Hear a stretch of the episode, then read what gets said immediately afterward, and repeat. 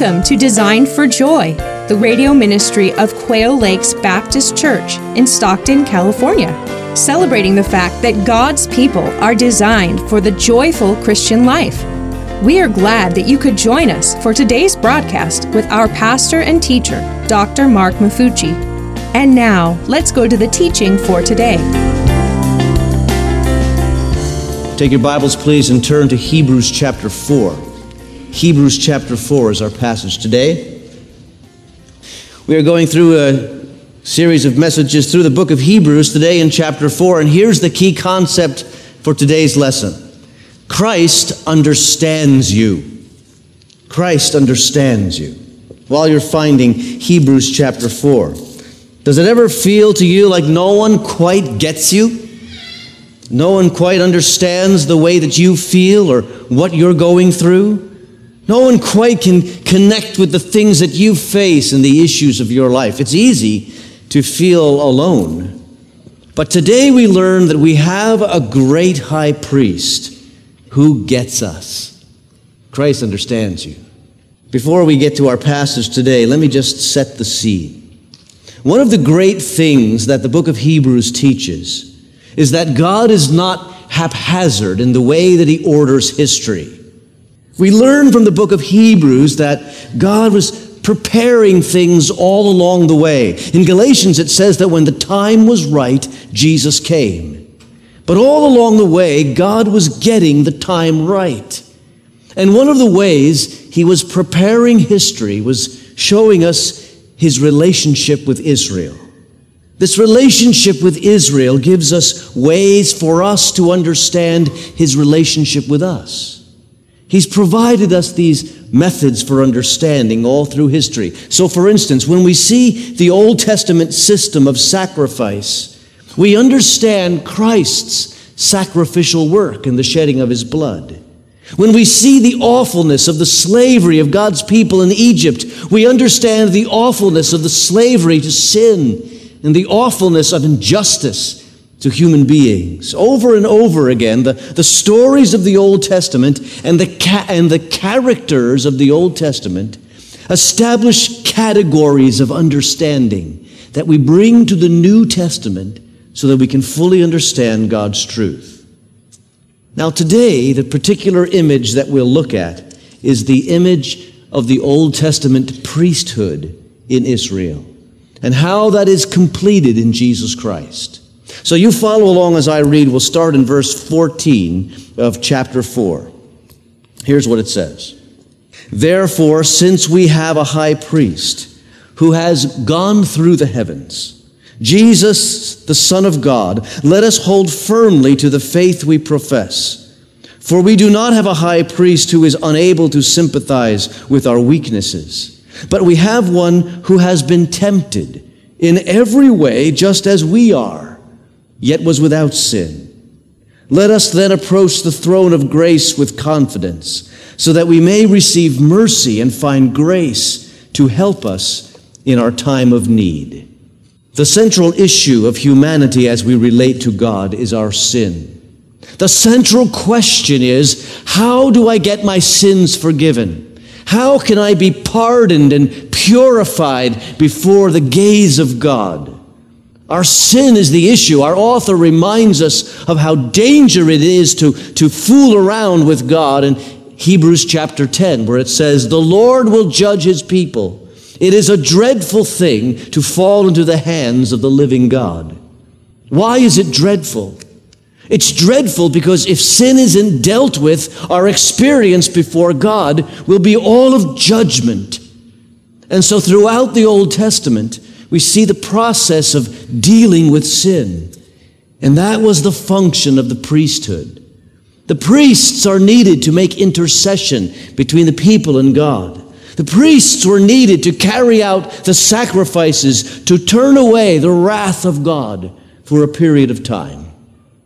What does the high priest do? Go over to chapter 5, verse 1, for the author continues this image. Read with me. He says, Every high priest is selected from among men and is appointed to represent them in matters related to God, to offer gifts and sacrifices for sins. He is able to deal gently with those who are ignorant and going astray because he himself is subject to weakness. This is why he has to offer sacrifices for his own sins as well as for the sins of people. What did the high priest what does the high priest do? Well, primarily, he is the representative of the people before God. And the central element of his representation is when he offers sacrifices.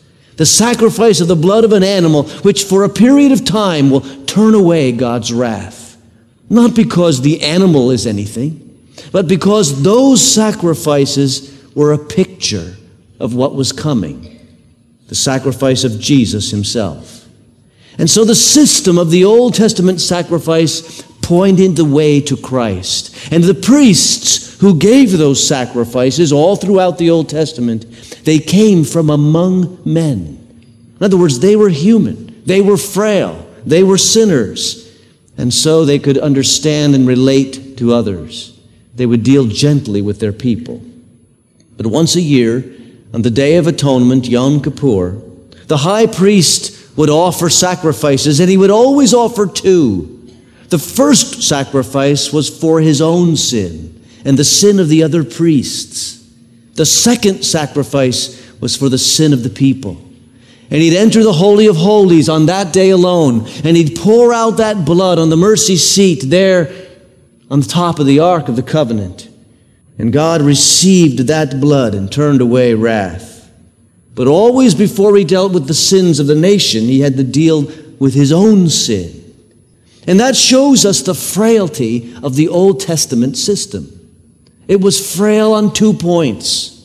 The priest was himself a sinner and had his own sins to deal with, and the priest was himself temporary. He would die, he would not live forever. One day he would need to be replaced. But the point is that this human system, was pointing to something more that was unfolding. The Hebrew author speaks of, speaks of it again in chapter 10 when he says this Day after day, every priest stands and performs his religious duties. Again and again, he offers the same sacrifices which can never take away sins. But when this priest, talking of Jesus, had offered for all time one sacrifice for sins, he sat down at the right hand of God. See, what he's saying is this the Old Testament system of sacrifices was inadequate, but it was planned to be inadequate because it never was the full picture. It was always pointing to something more, the one who was coming to be the perfect priest and the perfect sacrifice. And when he laid down his life once for all in glory, he sat down. He sat. It, it, impresses me that the one piece of furniture we don't see in the temple is a chair. There's no chair in the temple because the work was never done until Jesus. It was fulfilled in him. The point of this comparison between Jesus and the human priesthood is not that Jesus came to fit into the system of the priesthood, to be kind of one of the bunch. The point of this comparison is that all that system pointed to him. He was the fulfillment. He was the end. He is the culmination of everything that happens in that sacrificial system in the Old Testament. And he is not like the human priest prone to weakness. He is God the Son, indestructible and eternal. And the blood of his sacrifice is not the blood of an animal, inadequate. It is his blood. And God takes his blood and judges it to be eternally enough, and justice is eternally served. So these are the comparison points that we're making. All throughout the book of Hebrews, what we've seen is that the Hebrew author is comparing Jesus to what has come before, and he's demonstrating the supremacy of Christ. In the very beginning of the book, we, we saw him say, Jesus is greater than the prophets and the forefathers. He's the final word. And then he said, Jesus is greater than angels because even though they are heavenly beings, beings they are still servants. Jesus is the Son. Then he goes on to say, Jesus is greater than Moses, the pinnacle, the, the, the, the, person that the nation looked to as their greatest of all leaders. But Jesus is supreme above Moses. In the portion of chapter 4 that we skipped over, he said Jesus is greater than Joshua, the great general of the nation that led the people into the promised land, which he calls the rest. In other words, the destination. But Jesus leads us into eternal rest, an eternal Sabbath of glory. But here, he's now continuing that hymn of praise, if you will, comparing Jesus and his greatness. And he says, Jesus is greater than all the high priests that came before. He is supreme. He's superior first because he's sinless. Even though the human high priest had to sacrifice sins for his own failure and was subject to weakness, but Jesus has no such weakness. In Hebrews 7, it says this Such a high priest meets our need, who is holy and blameless, pure and set apart from sinners, exalted above the heavens. His blood suffices forever and for all who will believe. Secondly, Jesus is superior because he is eternal. God the Son. Look at verse 6 of chapter 5. It's probably on the very next page. It says, he says in another place, You are a priest forever in the order of Melchizedek. A permanent priest, like Melchizedek. Now, that language there introduces an, a brand new comparison. And this can get a little bit um, complicated. So we need to remember who Melchizedek was in the Old Testament and draw to a, our understanding what it is that the author is saying about him. Back in Genesis chapter 14, Abraham, on the way back from a victory in battle, meets a man called Melchizedek. And in that exchange, Melchizedek becomes a symbol of a new kind of priesthood, not in the lineage of Aaron. Just in the same way Jesus is a priest, not in the lineage of Aaron. The story is told in greater detail in chapter 7 of the book of Hebrews. So just turn there with me, will you? In the first three verses, because here he, he returns to these themes over and over again. And in the first three verses, he tells the story. It says, This Melchizedek was the king of Salem and priest of God Most High.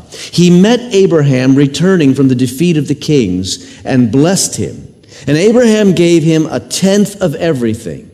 First, his name means King of Righteousness. Then also, King of Salem means King of Peace. Without father or mother, without genealogy, without beginning of days or end of life, like the Son of God, he remains a priest forever.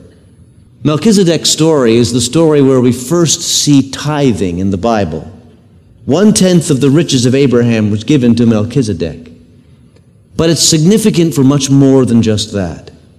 It introduces to us a figure that the Holy Spirit uses as a literary foreshadowing of Jesus.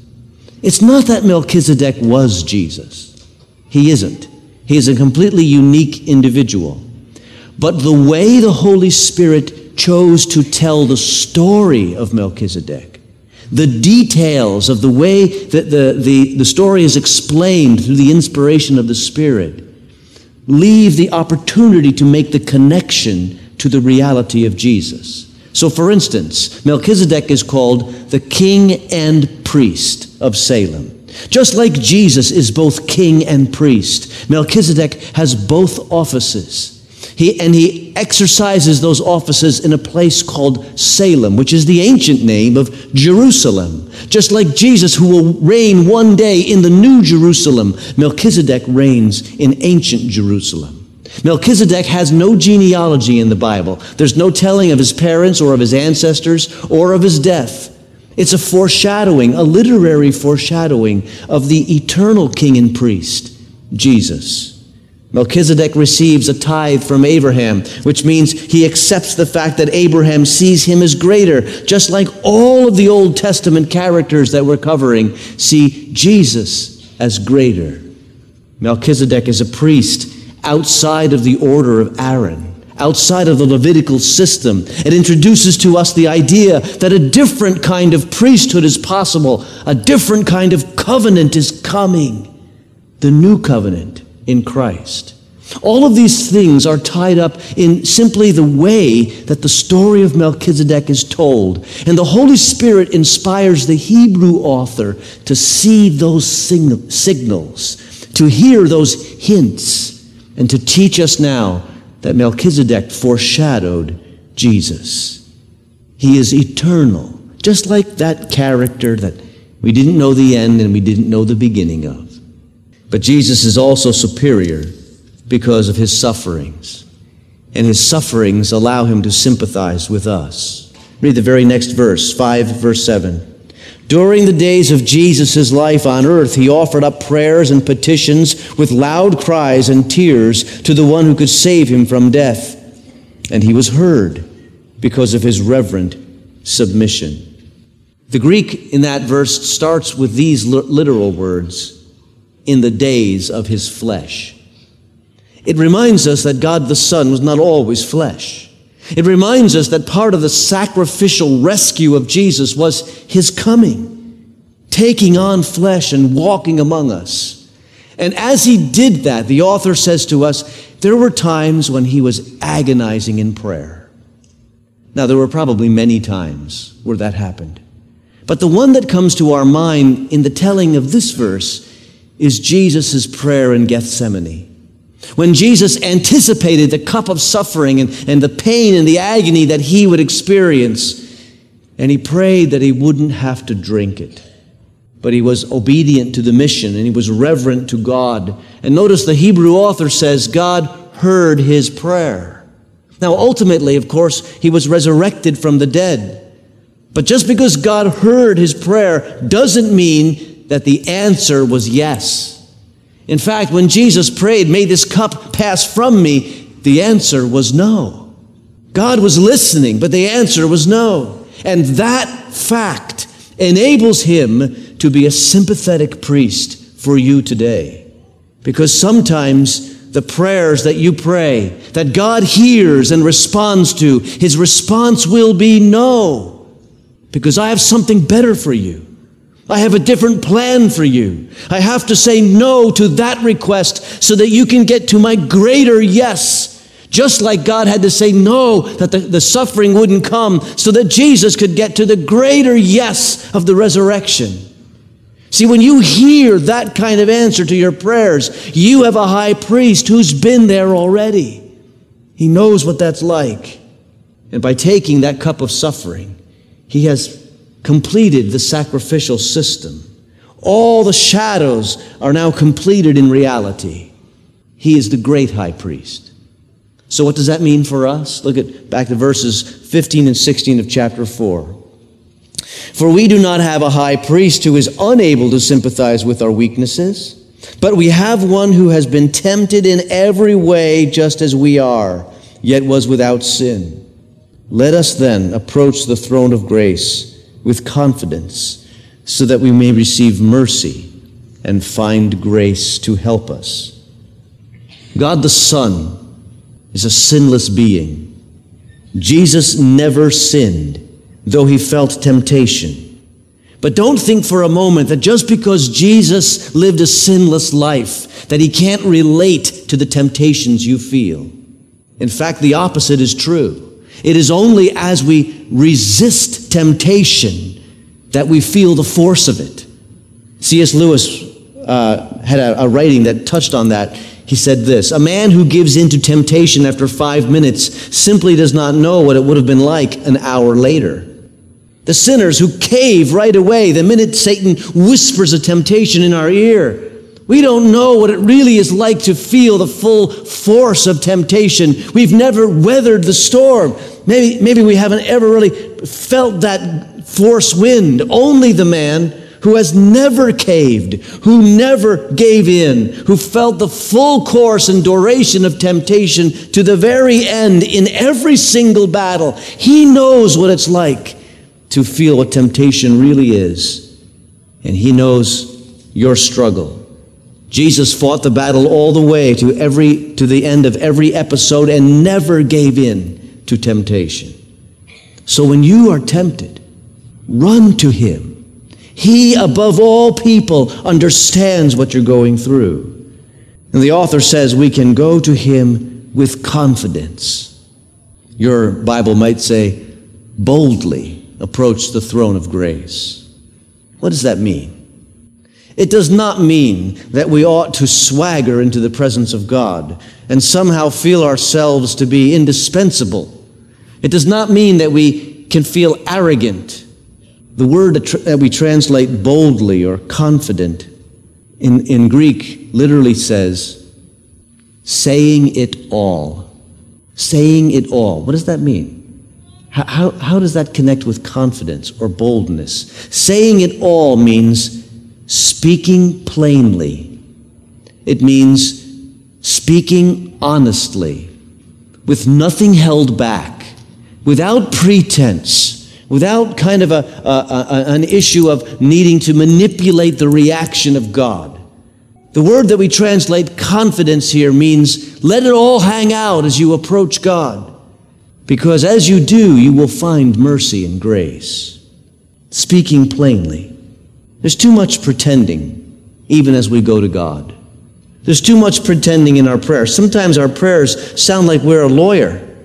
You know, well, God, I guess you've heard that allegedly I engaged in some behavior which will remain nameless. And it may or may not be wrong, but the incident in question, if it possibly did occur, I'm sure that you will have discretion.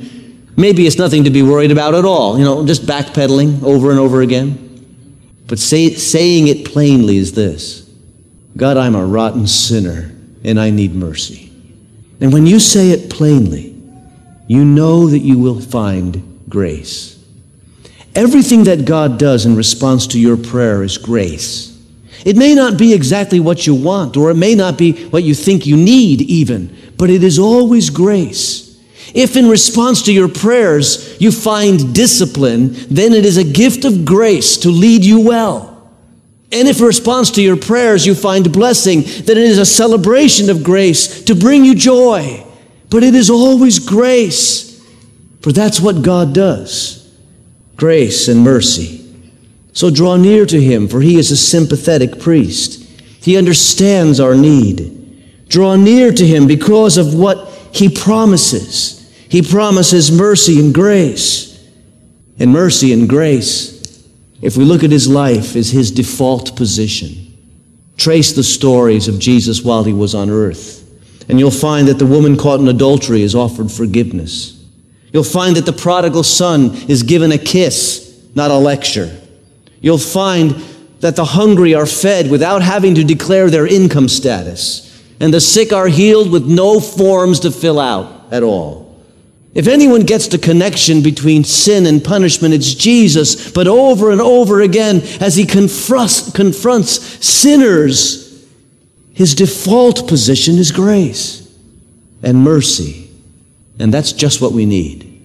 Draw near to him because there are times of failure and there are times of question. There are times of anxiety, and anxiety is an expensive habit, but you can draw near to Him and know that when you hurt, He sees it. When you cry, He hears it. And when you plead with Him, He responds. Why? Because this is the new covenant, and we have a perfectly available priest. When you face the question, who can I depend on and who will respond to my needs? you can come with confidence to Jesus and know that He will respond perfectly. So I ask myself the question what does drawing near? And it may look like a million things, but it certainly looks like this one thing. It certainly looks like a single word in the middle of the day where you turn to God and you pray, Help. It certainly looks like a pause at the beginning of the day at your breakfast table when you fold your hands and the steam from your coffee is rising, but you pray that same prayer Lord, help. It looks like a breather when you're stopped at a red light, you're in between meetings, and you pray that prayer help. It looks like a pause just before you enter your teenager's room and your hand is on the doorknob help. It looks like the moment of quiet before the doctor walks into the examination room and you already have that drafty apron on. Help. when the boss calls you into the office, when the coach calls you in, when your teenage daughter says, Mom, we need to talk. Help, help, help. And here's the point the help is always available, and the help always helps because the helper is the great high priest, and he gets you. He understands you. He is sympathetic and he is available. And so the question for all of us today is simply this What do you need help in? Draw near, letting it all hang out, and you will find grace and mercy. I want you to think about that question. What do you need help with? The high priest, who is your helper, cares about every aspect of your life. Approach him in a sense of humility, and you will find mercy and grace. Receive it as a gift.